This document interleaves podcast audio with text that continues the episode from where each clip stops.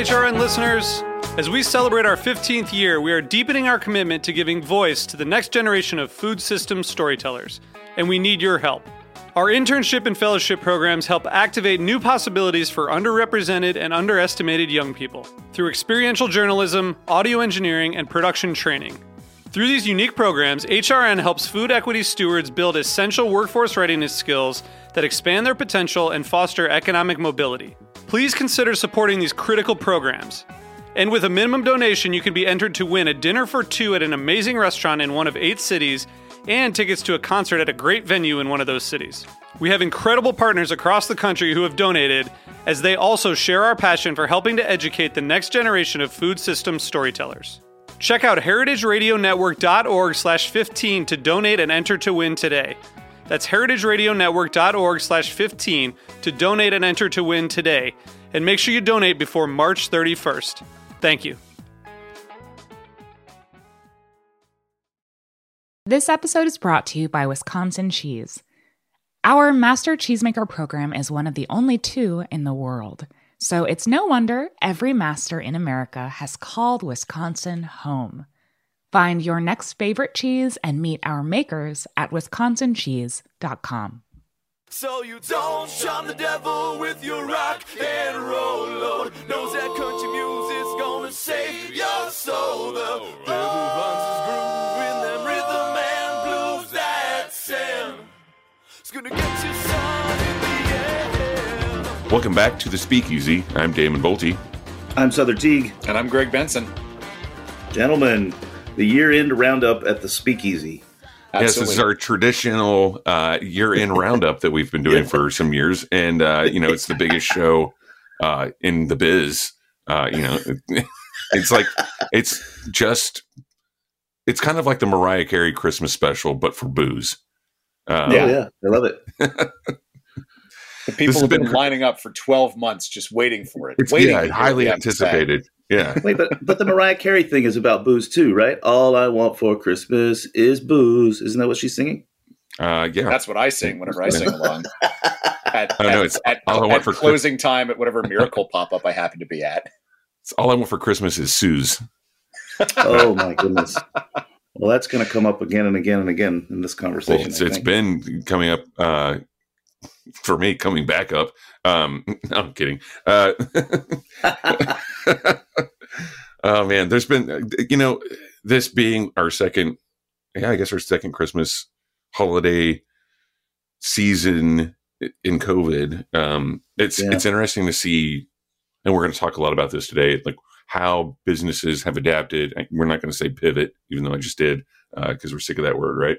Um, but you know, and eh, not only that, just like the business side of it, but you know, some different trends that happen, and and also, you know, just the general kind of attitude and and consumers and and customers at the bar and, and bartenders and chefs and waiters, and you know, it, it's been it's been interesting to see this year, and still somewhat dumbed down from from before, but you know, things have actually. I mean, like I'm the silver lining guy on the show, so I should be really positive about this, but there's been it's it's been interesting to see how people have fun and kind of move forward and up during a, still during a pandemic, right? Yeah, I think we've we've bounced back considerably, but of course we're not, um, you know, back to what it, you know, what what we can what we envision as a good time out and about, um, you know, as it was pre-COVID.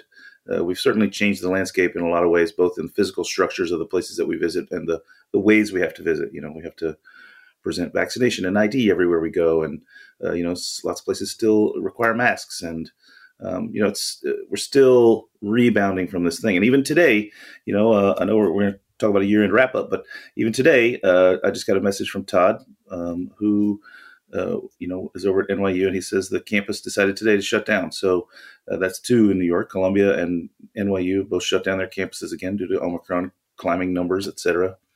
So, but but yeah, we're I think we're definitely coming back. It's just uh, and not unexpectedly so, right? Uh, uh, I remember on one of the shows earlier this year talking about uh, an article that I had read that that called this the hammer and dance. Uh, you hammer down on lockdowns or restrictions or what have you, and then as things seem to right themselves, you slowly step out and start doing a little dancing, and then you know something spikes and you have to hammer down again. I, th- I think we're those cycles are moving much uh, wider now. It seems we don't hammer for as long uh, and we dance longer, whereas in, in, in the earlier days it was more hammer, less dance, right? Yeah, I mean, here in in you know Marin County in the Bay Area, they you know we just got another spike in cases, right? But like this is we're now we're still in our second phase of our second time around second round of of maskless uh, interaction. So like for instance, like yesterday I went to grab a drink for happy hour, and this one particular place, like it's not even the other kind of dance, right? Where it's like, oh, you put on the mask for the five feet from the front door to the bar stool. Um, Mhm. They just, it, just no one's wearing masks, right? But it's, but Marin also has like a very, like probably one of the lowest uh, COVID rates in the country. And so that's why they're able to say, well, you know what, we can go maskless now. And also like one of the highest vaccination rates in the country too. So it's interesting, like kind of like living in this kind of like back and forth here. I know that I know that New York was kind of like doing something of the same, right? Uh, yeah, absolutely. We've, uh, uh, you know, well, for instance, at my company, company wide, since uh, Omicron became um, visible on the radar, we decided that staff would go back to being masked up. Uh, for a long time, we had said, you know, everyone had to be vaccinated, of course, because we can't mandate that uh, people coming in to visit us are vaccinated if we aren't, right? That breaks the chain. So, of course, that mandate meant that everyone who works in hospitality had to be vaccinated. So, we're all 100% vaccinated. And we got to the place where we said, well, as staff, we can choose to wear a mask or not, whatever you think you're comfortable with. And I would say the majority of folks decided to go maskless. Uh, but as soon as Omicron came on the scene, we uh, suggested, or sorry, we mandated that everybody in our, our our establishments go mask on at all times again. So again, we're doing our due diligence, um, and we're we're not without um, uh, uh, incident, right? Uh, currently, my GM at the complex where Amor y Amargo and Cafe l'Enfer and Logia are uh, is out uh, for a 10 day quarantine because he tested positive. Uh, and then we had two other people test positive. So, you know, I'm, I've been working extra hard and especially during the holiday season where it's, you know, extra busy um, because we're shorthanded again because of this. So, you know, it's not, we're, we're not out of the, uh, you know, we're out of the deepest part of the water, I think, but we're not out of the water yet. Right. Craig, what's it like? You're in uh, Washington D.C. right now, correct? I am in Washington D.C. right now. Yeah, which is um, it it's still as of the. La- I mean, I haven't been able to to go out very much just because it's been a very busy week for me. But uh, the last time I was here, there was still an indoor mask mandate, um, and I know this because whenever my friend would come up to visit me in New York, anytime he'd go into like you know even even like even like going out for bagels in the morning, he'd be like, "Ah, I don't have to wear a mask inside. This is so great. Um, but yeah, I mean, just kind of looking at the year in review, I think about what when we started doing this last year, uh, when we um, couldn't book a guest for the last show of the year and turned it into a beloved holiday tradition that people wait for all year long now. Um, yeah, that's us. uh, I was thinking about how we were talking about, like, you know, in 2020, like, oh, when we get to the new normal, like, what's the new normal going to look like? And I think the new normal is probably, if this year has showed us anything, it's just that hammer and dance cycle, you know? It's like a little bit of this, a little bit of that. Like, it's, it's bad, it's good, it's bad, it's good. We're on cases are falling. You know, we we did it. Oh no, wait, they're rising again. Crap, this is never going away uh, everybody everybody take to twitter and express your outraged opinions about vaccinations and masks one way or the other go um and it's it's i don't know it, it's it's it's at a point where i'm realizing that we're just going to be doing this for a long long long time and it would be easier i think if we could all just get on the same page that this is a public health crisis that needs to be dealt with seriously and not some sort of assault on our god-given liberties you know? That's the Mhm. that's the part that still bothers and and worries me honestly at this point more than the virus because we have tools to fight the virus. But until there's a vaccination against you know newsmax we're still going to have to deal with this issue Right. Yeah, agreed. I think this is. I mean, I don't. I don't see myself as a New Yorker. I don't foresee a future where I don't have a mask in my pocket at all times, so that I can put one on to get on the subway or put one on when I'm in a crowded space. I don't know that I'll ever get on an airplane without a mask again. You know what I mean? Like, it, it, ever's a long time, of course, but like not in the foreseeable future, right? Uh, yeah. Yeah. And I, you know, as long as the flights uh, so far that I've been on aren't serving drinks, um, uh, which has been a really huge bummer. Um, You need to get on better flights, Damon. I, yeah, I know. I was going to say it's that you know the only way I could take my mask off is if there were drinks, and uh, so far there haven't been any. So and and and going to fun places like Las Vegas and Hawaii, there should be drinks Sure. on the flights, especially the long flight to Hawaii. But I don't know. It's uh, it, yeah. I mean, it's I agree with you, Sother. Like there's there's always a mask in my pocket, um, whether it's mandated at a business or not. It's like I always, you know, we're conditioned now where it's like you always put it on just just in case, even if there there's a lift on the mask.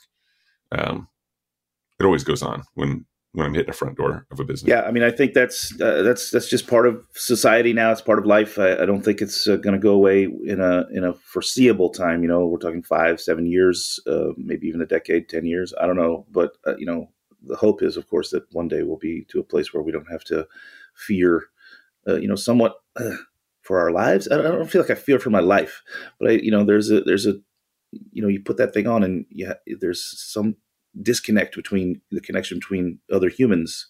You know, you Mhm. can't see their face; it's a little bit of hidden.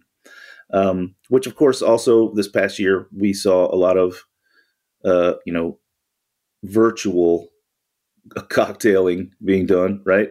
Uh, Yeah. I know. I know. I personally uh, stopped when I hit forty-two uh, virtual Zoom style classes slash tastings, and they just exhausted me. At first, they were there was a part that was good where it was like okay i had been sort of out of touch with with connection with people over drinks as a service you know member. Uh, and and so it was like oh this feels good to like reconnect and chat with people. Uh, but then i realized it was so it was still so stilted and disconnected that i just couldn't do them anymore. Um, i don't know if you guys had a lot of experience with that but I, yeah i cut it off at 42 I kind of like them, but but that's just me. But that's just because I like uh, being lazy and not having to leave my home sometimes. Yeah. But mean, I guess my- I mean, anyone who's been at your bar knows that you don't really like doing much. So, no, That's I- true. I guess that is it's a continuation of my natural mo. But I also, I mean, I I enjoyed the. And granted, I didn't do forty two of them, but for the you know two dozen or so that I did, I enjoyed being able to to tap into that energy that I missed from being behind the bar, uh, and and being able to kind of be you know get up on that stage again. I guess it's that it's it's the it's the chance to have that spotlight on you that I think all of us that go into this industry crave on some level or another. And not everybody likes it in the same way, not everybody wants it in the same way, but I think we all enjoy it in our own individualized ways. And for me, I, I was able to get that by at least, you know, doing that in front of my laptop instead of behind a bar. But I could also see where that wouldn't be everybody's experience, you know, for, Oh, sure. for I mean, that's what people, drew- especially for the bar that you've built. I mean, it's such a, it's such a, it's such a clubhouse. I can imagine that you would miss it so when you weren't able to yeah, be there. I mean, surely what you just described is what drew me into doing them in the first place. But I, I feel like, I, I guess, overwhelmingly, my distaste for them came from if you're in my space, I have control over kind of everything. But when I'm dealing with, let's say, 40 people on a screen that are in 40 different places, you know, and I say, pick up your shaker tin, and, you know, eight of them say, I don't have a shaker tin. Uh, you know, okay, then use a mason jar. I don't have a mason jar uh, then you you know you like you, it was the constant. I guess in the beginning I was overambitious with the classes that I was trying to offer, um, because uh, uh, I I had a greater expectation of what what people would have on hand. So suddenly it would I, you know I found myself in positions where I was like, well, the class is supposed to last two hours and we're supposed to get four drinks made, but because of the slowdowns along the way, we only got two drinks made in, in, in two hours. You know, so I had to readjust everything. I don't know. Uh, my uh, again, it was uh, it was great to reconnect with people, in that way, especially in that time when it was kind of you know dark and dreary, and I had no connection with with human beings.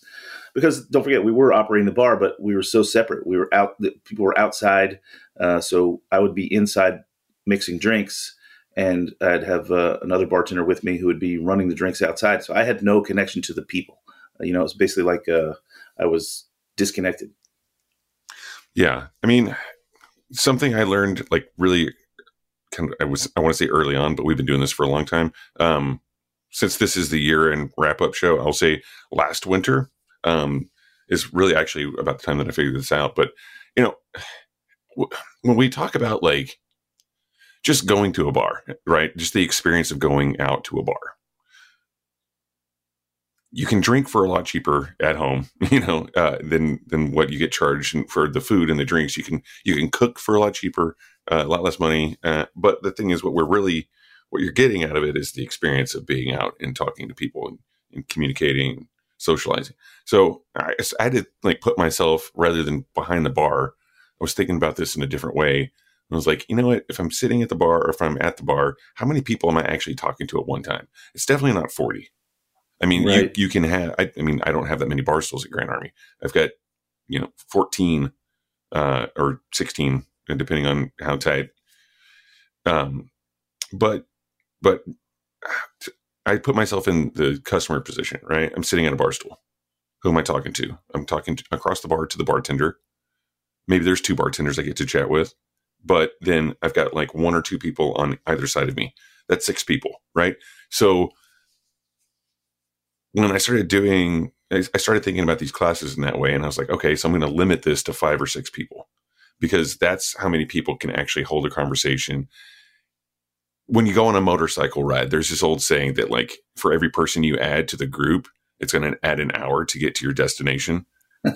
And and it's true because like especially if you ride old Harleys like me, it's like and my friends like it, someone breaks down like pretty much every hour, you know, like and you're on the side of the road trying to wrench on that thing and get it started, and, and or it's like you know especially old choppers, they have small gas tanks and like you have to stop for gas more often and, and like someone's got to pee or like, you know, whatever, wherever it is, you know, like the more people you add, the more time it takes. And that's certainly evident with what you were describing because you were saying that like you know these people it was kind of like their motorcycles breaking down like oh i don't have a shaker tin i don't have a mason jar i don't mm-hmm. have a mm-hmm. bar spoon so i started limiting it to you know five six people tops and that way you can actually have a conversation with everyone they can be in the conversation together just in the same way the same setting uh, you, you would find socially at a bar right so i think i think it's interesting to see that like even though you know we've done a lot of virtual stuff over the past like almost two years. Um, we've also had to refine that, you know, uh, and, and make that work better. And, uh, and, and, you know, I, I think you've probably done some of these too, but like, Uh, you know, I know that people were offering like kind of like one-on-one classes and stuff. I mean, the, for me, like the, the four to six people like per engagement, it, it, it really, really proved to be successful. Yeah, and I guess this this brings me to sort of a fundamental question that I wanted to ask in as we did our our year in review show. Because you know, last year, world I mean, famous year this, in review. Show. yes, yeah, our, yes, our yes. long-awaited the 75th annual Speakeasy Year in Review show. Um, can't believe it's been going on that long already. It feels like it was just yeah. just last year, but you know, last year was just such a, a a, a, punch in the gut. We had so much to talk about because so much had changed from the beginning of that year. And this year, I was kind of thinking, like, okay, like what's different? Because like you you look back on 2021 and it was like, oh, it's getting better. Wait, no, it's not. Oh, you, you know, you can sit at a bar or you can. Or you, you can go back inside and then you can sit at the bar and then you can take your mask off and you have to put your mask back on and all these other things. And I'm sort of thinking to myself, like, what is the what is the major through line of this year because you look back on it and there are a lot of ways you could look back on it and think well here we are again you know i don't want to minimize the transformative effect that the vaccines have had on our daily lives because my god have they ever think back to last year and and we only got those midway through 2021 but it does also feel in a lot of ways like we've you know come back around to the starting line again and the one thing that I'm thinking of is like, what has changed about my experience of being in a bar. Like I honestly have wondered this about myself and my experiences over and over again. And I, I, I don't know if it's that I can't remember back that far or if we're all just our own worst judges of ourselves objectively. But I honestly can't figure out if it feels different or if my relationship with like sitting down at a bar with a beer is different than it was this time two years ago. And I wanted to sort of pose that very navel gazy question to the two of you guys. Like, does it still feel the same, or does it feel like it's changed in some fundamental way that maybe we haven't even lived long enough to put our fingers on yet? I mean, I'm still pretty limited in the places that I'm willing to go.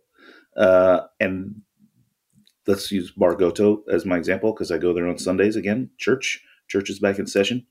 Uh, Gibbs Sunday, we call it now. Um, it needed a new branding. Thank you, Mr. Resler. How did we not come up with that over the years? Um, but uh, I would say, you know, most notably for me is I am sitting in the same spot that I like to sit. I am drinking and enjoying the same things that I like to drink and enjoy. I personally am a little less engaging with the people around me if I don't know them.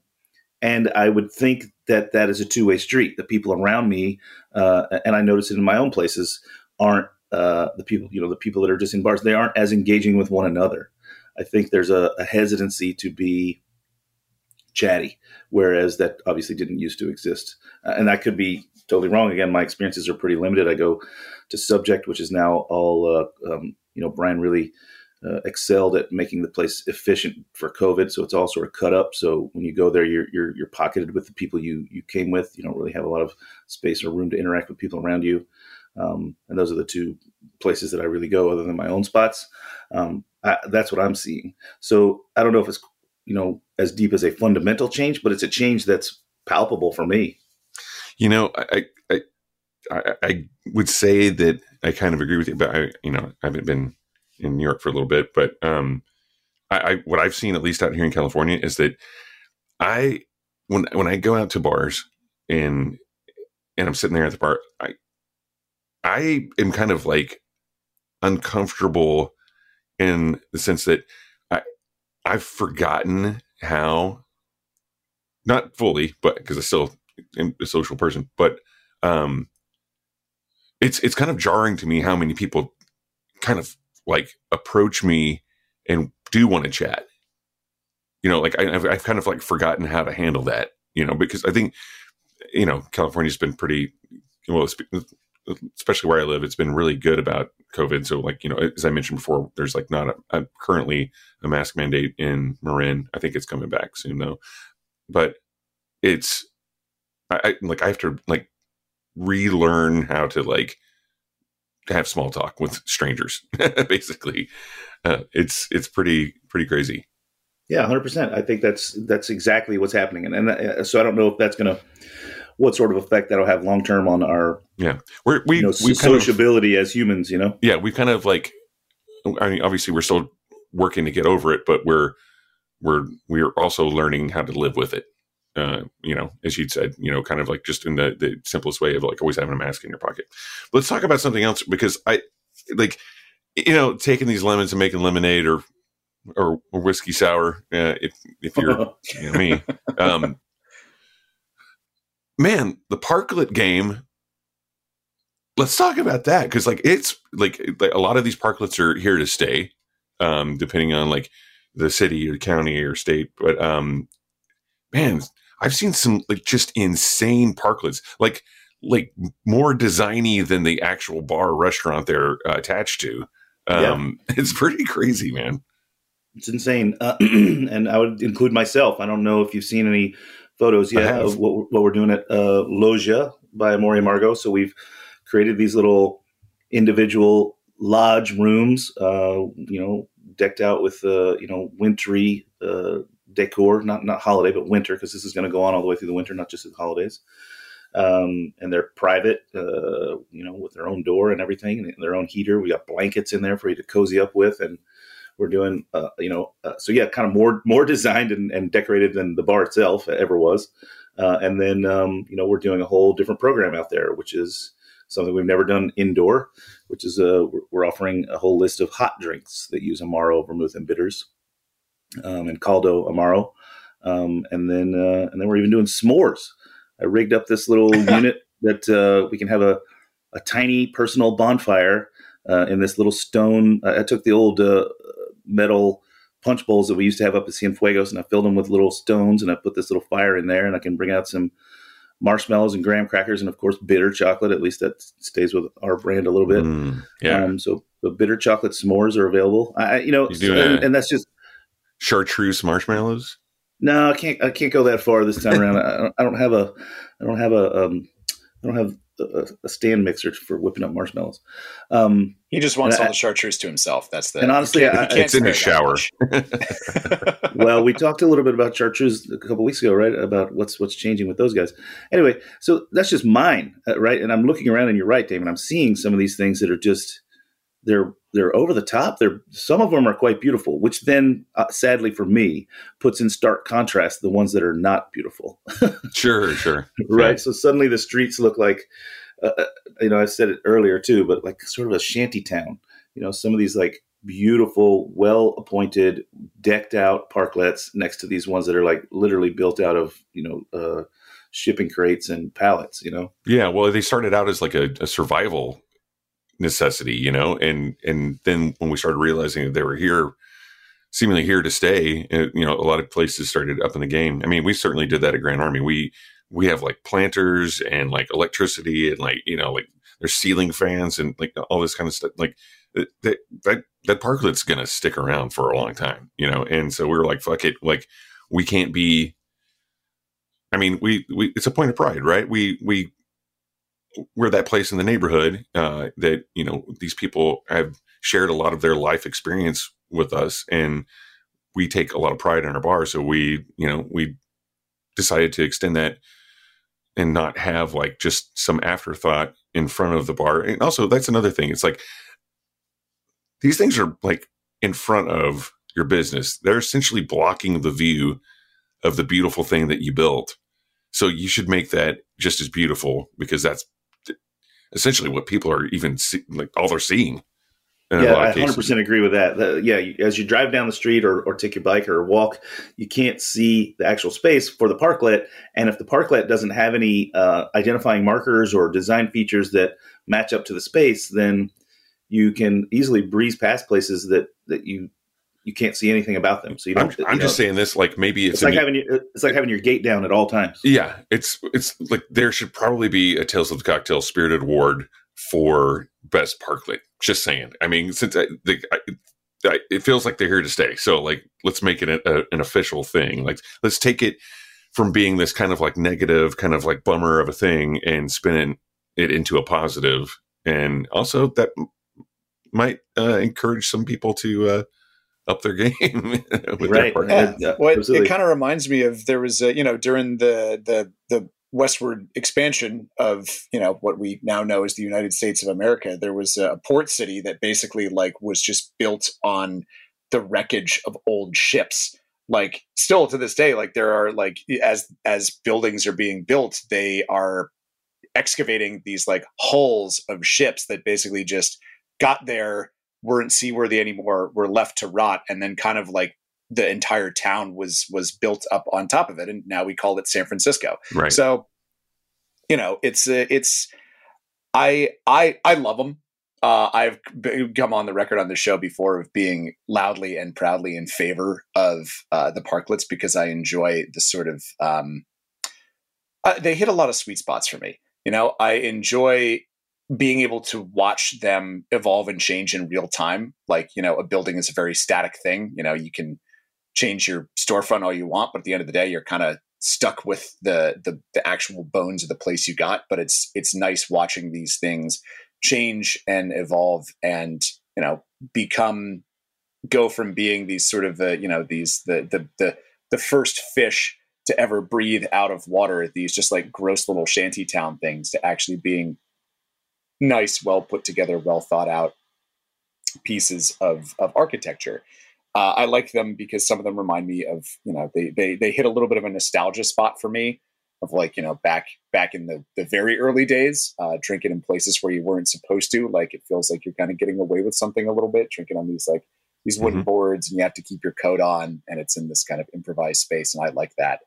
Um, but I also just enjoy the sort of symbol of resilience that they are. You know, the Right. idea that there is, you know, this this has sucked.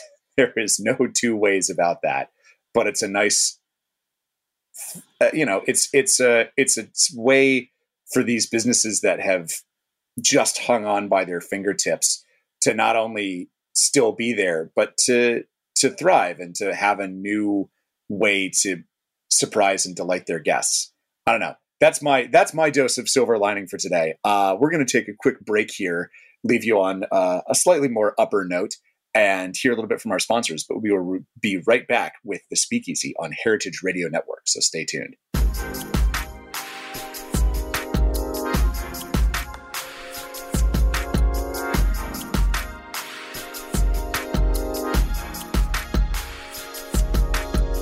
This episode is brought to you by Wisconsin Cheese. In Wisconsin, cheese is our thing. Wisconsin is the only state in the country that requires a license to make cheese. From curds to cheddar, blue to brick, Wisconsin cheesemakers can do it all.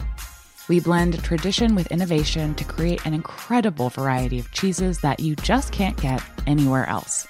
You've heard of a PhD, but have you heard of a PH cheese? Otherwise known as the Wisconsin Master Cheesemaker Program. This rigorous study of cheese is an elite accomplishment earned by only 80 talented cheesemakers in Wisconsin, and the program is only one of two in the world. Becoming a master cheesemaker takes 13 years and is basically like a doctorate in a specific variety of cheese, with intense requirements to succeed. Our Master Cheesemaker program allows makers to perfect both the art and science of their craft in a tradition so rich you can taste it. Find your next favorite cheese and meet our makers at wisconsincheese.com. And we are back. You're listening to the Speakeasy on Heritage Radio Network. This is our world famous end of year wrap up show. And, you know, we've been talking a lot about, like, you know, obviously the, the major topics of the year are, you know, we're still in a pandemic. We're dealing with it in certain ways. Sometimes some some better than others, but uh, we were just talking about uh, a positive thing about the uh, the parklets. We should uh, we should raise some funds for a Heritage Radio Network, the Speakeasy, Parklet Hall of Fame. Uh, create a museum out of these things whenever we go back to normal and they uh, don't have anywhere to go. Actually, you know, it, what would be kind of fun is uh, I don't, I think it's like somewhere, it's in downtown Brooklyn, but it's like, you know, it's a bunch of old shipping containers that they turn into shops and, and kind of Mhm. like pop up restaurants and, and whatnot. Be Are you kind of cool. of Heritage have- Radio Network? yeah, that too. but Yeah. but if we had like a, a lot somewhere where everyone could move their parklets and uh and continue and we'd have like a parklet park. Uh it was like you could visit all these bars in like one place, kind of like Smorgasburg. Uh that would be I don't know. That's for another show maybe. But um but yeah, so we we definitely like we've seen a lot of growth in in kind of like upping of the game with parklets, but man, let's talk about drinks uh, over this past year. You know, like I, obviously to go along with that, we're talking about to go cocktails and kind of like the legalities jumping around and coming in and coming out, and uh, not, but like aside from the legality uh, of of to go cocktails and how people have changed uh, the the drinking culture, as it were, during this time, um, seen a lot of really interesting kind of programming too, where I don't it, I don't know if this is necessarily um, across the board, but you know I've really noticed a lot of uh, you know there was we already had the low and no ABV cocktail kind of thing swelling up, right? But then also highballs really coming into play a lot. I, I've really noticed a lot of bars offering kind of like simpler, straight to the point cocktails. You know, it's like we we've kind of like gone away from like really insane like molecular things like foams and whatnot. But like it's it's kind of like you know what you deserve a strong simple drink. Here it is. I think yeah, I think we we even on the air here predicted something like that in the beginning where Yeah. we were like, I think people are going to come back, or as they come back, we're still coming back. Uh, they're going to be seeking out comfort. Uh, just just as we saw with food during this, people wanted comfort foods, you know, Mhm. uh, things that things that nourished them and made them feel you know comfortable and whole. I think that's the same thing with drinks. We've really kind of twisted the clock back again to this this land of classics and yeah. you know, no, no, I wouldn't say no fuss or no muss. We're still fussy about our, Oh, yeah, our sure. products, but but they're definitely a lot more, um, you know, familiar, approachable. You know, it's uh, we're we're really seeing you know Manhattan's and Negronis and Gibsons and you know, uh, uh, it's Yeah, I mean, w- at Grand Army, we definitely like we are back in the game of like having our themed menus. Right now, it's it's all cats, um, Yeah. and uh, people are freaking out about it. Um, but you know, at the beginning of this all, uh, when we were only able to do to go food and drinks, we were like, you know what, we're not going to have a theme menu. We're not going to like do all this crazy shit. We're just going to have the two drinks that people want the most. We're going to have a spicy margarita and we're going to have a Negroni uh, both to go. And you know what? People were so thankful. They're like, dude, this is all anyone really wants right now. But they want a drink, but they want something kind of like simple and familiar and comfort, comfortable, like you said.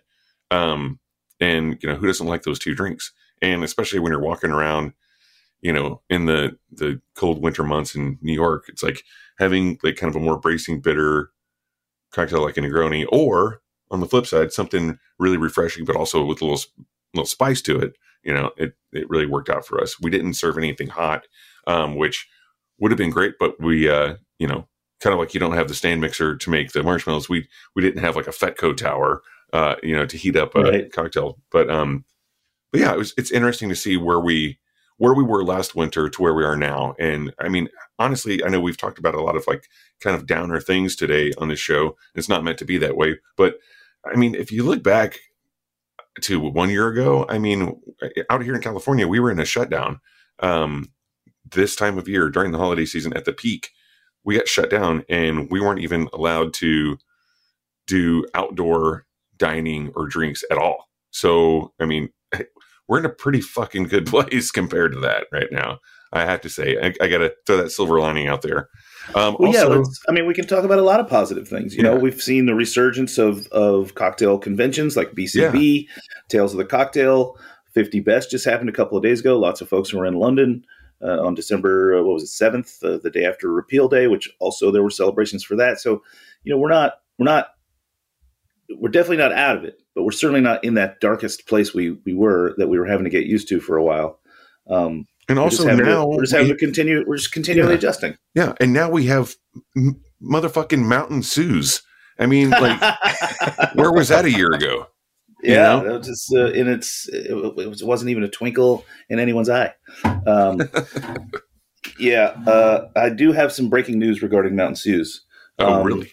Yeah, last night I I was on uh, not a Zoom thing, but more of a, a, a corporate um, uh, cocktail event. It was a 20s themed party uh, where they had to get out of an escape room to find their way into the speakeasy where I was to to coach them through drinks. But we sent them all the equipment, so they had everything they needed.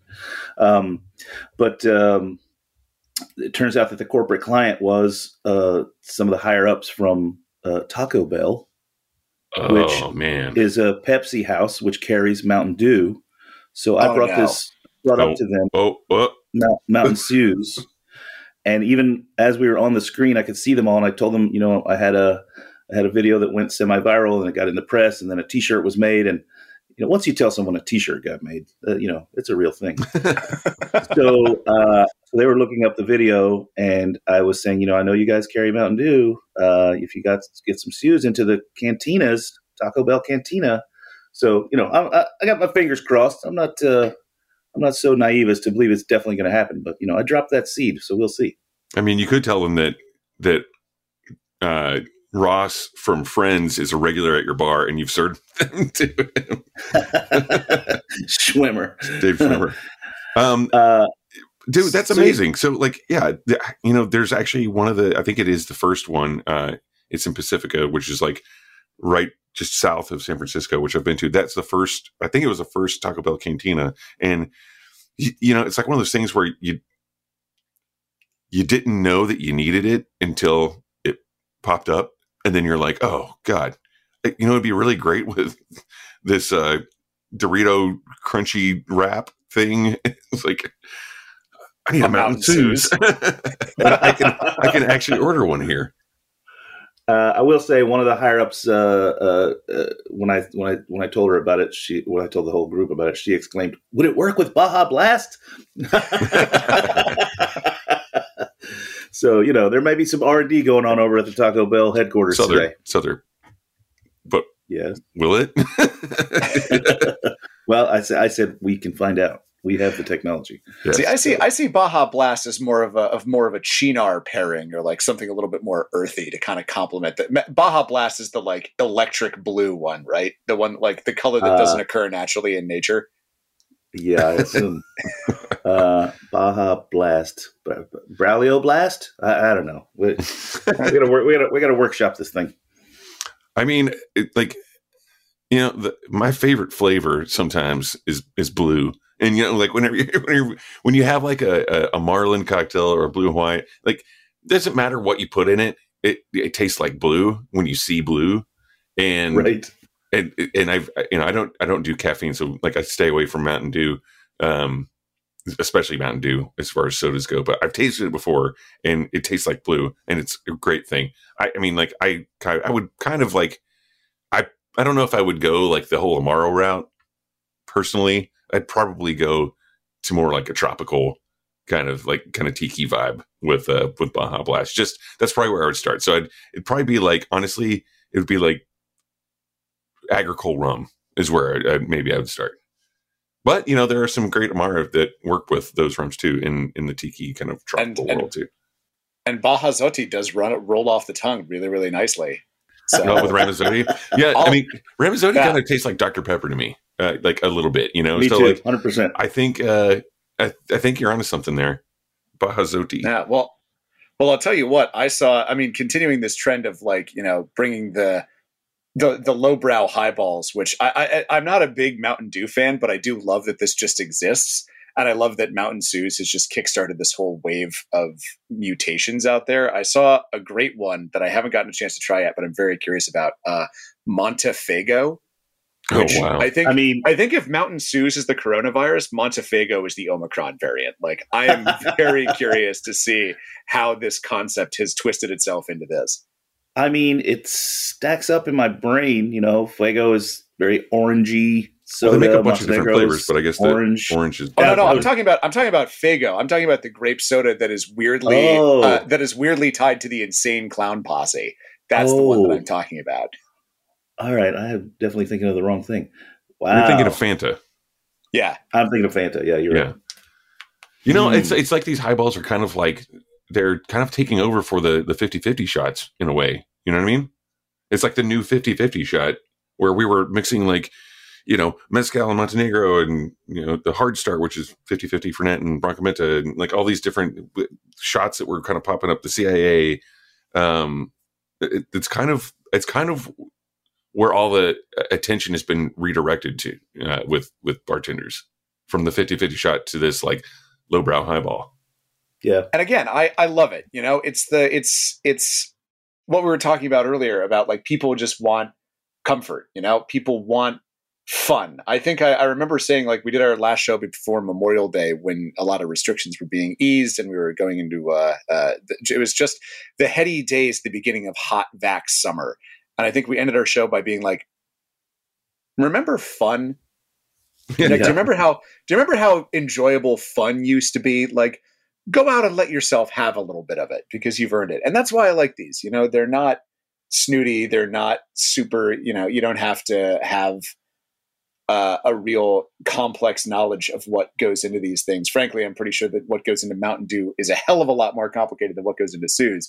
But also, it's a nice way to sort of take a lot of these fairly, you know, uh, the the the things that we love that we traffic in, which nonetheless can be fairly inaccessible to a, a, a wider audience, and kind of bring them down to, you know, take the the fire of Suze up from Mount Olympus and bring it down to everybody else. And I fucking love that, and I hope that it's a trend that continues. Absolutely, man. Uh, you know, I'll tell you something too. As someone who, like most people, has been like you know doing a lot of home drinking during this time.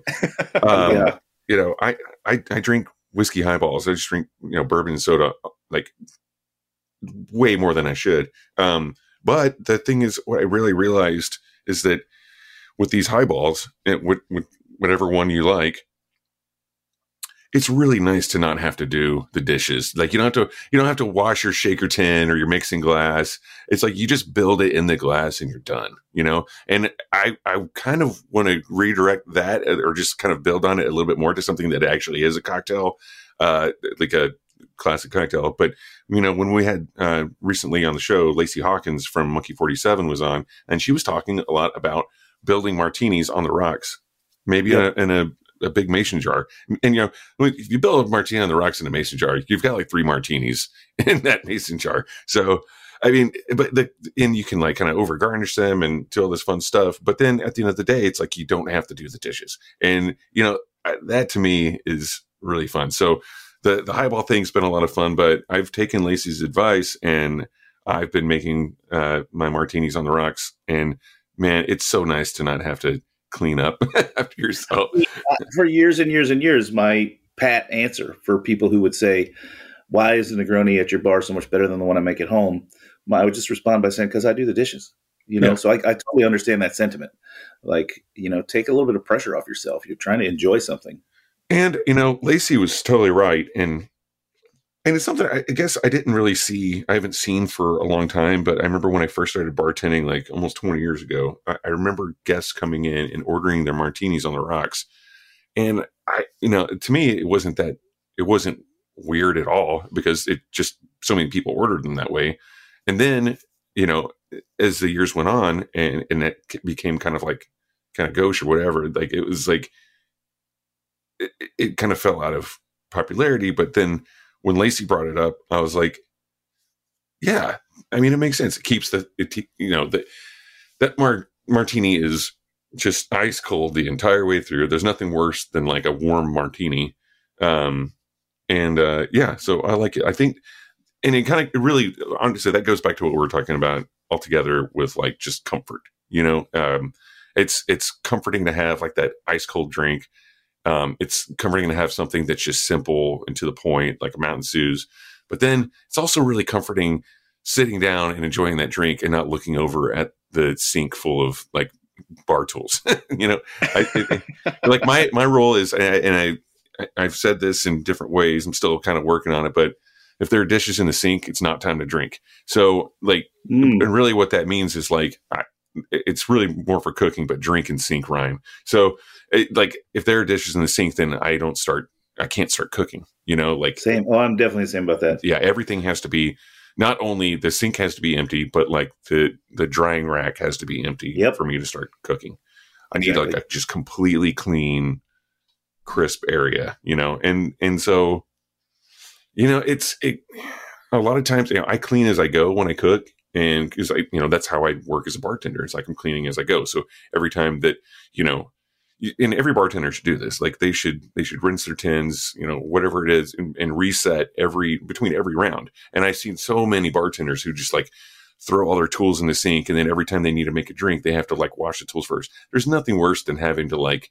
clean up before you you actually start working you know Yeah, like when you come It's in work the night work before. before you can get to work. yeah. It's like when you come in the night before and the bartender kind of scumbagged you on like, you know, not burning the ice or, you know, like all the dishes are like nothing's polished, you know. So I think, uh, I think the comfort of, of the simplicity of, of honestly the duty, you know, the chores and the duty of, of cleanliness, you know, keep it, keep it simple. And, and in that way, it's going to be more comfortable. Right? Yeah. right. Mountain Suze is what I'm saying, guys. Yeah, Suze, let's get it on. that's the that's our that is our person of the year here at the Speakeasy. Is Mountain Suze. Uh, beat it beats Times Person of the Year. Uh, all right, I want to go back down the negative road. Um, well, guys, it's been you know a tumultuous year, but I think we've done our very best to keep on bringing good stories out to our listeners and bringing great guests into our virtual studio. You know, again, if there's a silver lining, I think that's a big one. We've had we've been able to have on guests from further away, we've been able to have Damon in the studio with us uh, as often as as he, as he can make it because we're virtual, and I, I assume I don't I don't think we're going to stop doing it virtually. Yeah, I don't I think so miss. I miss I miss being in the studio, but I, I miss the pizza at Roberta's, honestly. well, there's that, of course, of course. Uh, you know, and being and being in that metal transit box uh, in the middle of the summer, that's always good. yeah. Um, you know, it's like cooking. Um, you know, but but uh, as much as I miss being in there, I think the show has really had a an opportunity to grow and expand and be better by being virtual. So you know, I don't expect that we're going to go. I know some of the shows are going back to studio, but I don't think we're gonna. Yeah. Um, and that's fine. And you know, when when we can, we'll do it when you know we're all in the same city. But you know, like we're in three different cities right now. This is awesome that we get to do this. Um, Agreed. so uh, you know, it is is fun Is it has been over the years being in the studio uh, and building our bar in there, um, which is also a lot of fun, and eating pizza at Roberta's and just you know being together. Let's just, I mean, that's the most important part, right? Of course, of course. um, it's it's great that we actually have this option and you're correct that being able to uh, have a lot of these guests that don't necessarily have to be in new york city to be with us uh, has been just really wonderful and the expansion of the show has really been you know it, it we've been all over the world this year yeah, I mean, eh, we really have. So, it- so we're very lucky in that. Also, I will say that outside of this being, you know, our year-end roundup show, which is, you know, as I mentioned, world famous, and uh, you know, people tend to take this day off uh, from work. They, Yeah. they use their Yeah. PTO so they can really tune into the show.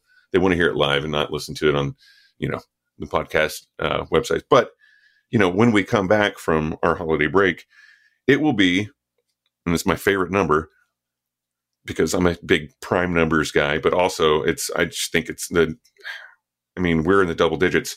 It will be our 11 year anniversary show. yeah, insanity. So Wow. that's something and we got back to back blockbuster episodes, guys. uh, yeah. So yeah, I- I, guess that's important to mention as well. We're, this is our last show of the of the year. Um, so yeah, we'll we'll be back in January, and we'll be ready to host folks from all over the world and talk about all things that are contributing to the world of drinks and drink culture. Um, and I, I look forward to another great year of hanging out with you guys virtually and, and soon enough again in, in person. Absolutely. You know, um, also I'll say this, you know, I, I, I love how, you know, I always, I just kind of want to gush a little bit, but you know, I always tell people during the holiday season or when it's my birthday, I'm like, don't send me gifts. Um, cause like book a reservation, you know, I, I'm more about experiences and I know that we haven't actually had the time to spend with each other, but, uh, I'm going to be in Brooklyn next month, and uh, I'm sure we're going to get to do that, and we're going to have to make up for a lot of lost time. I will drink a Mountain Suze. I will. I will chance my health and my non-caffeinated lifestyle uh, to have a Mountain Suze made by its inventor and creator. How often do you get to do that? You know, unless you're at like Long Island Bar having a Cosmopolitan, you don't get to have these iconic. Like probably the most popular drink in our time, made by its creator. So we'll, Yeah, we'll- that's we're gonna we're gonna have some great experiences next month, guys. Cool. We'll go get a penicillin at the new Temple Bar. Let's see. Oh yeah, for sure. so that's it for the Speakeasy this week and this year. Yeah. Tune in to Heritage Radio Network for many more programs like this one. Click on the beating heart to donate to the station. And guys, love you. Cheers. Happy holidays. Cheers, everybody. Happy holidays. Cheers. Stay safe. So you don't shun the devil with your rock and roll. The Speakeasy is powered by Simplecast. Thanks for listening to Heritage Radio Network, food radio supported by you. For our freshest content and learn more about our 10 year anniversary celebration happening all year long, subscribe to our newsletter. Enter your email at the bottom of our website, heritageradionetwork.org. Connect with us on Instagram and Twitter at heritage underscore radio. You can also find us at facebook.com forward slash heritage radio network. Heritage Radio Network is a nonprofit organization driving conversations to make the world a better, fairer, more delicious place. And we couldn't do it without support from listeners like you. Want to be part of the food world's most innovative community? Subscribe to the shows that you like, tell your friends, and please join the HRN family by becoming a member. Just click on the beating heart at the top right of our homepage. Thanks for listening.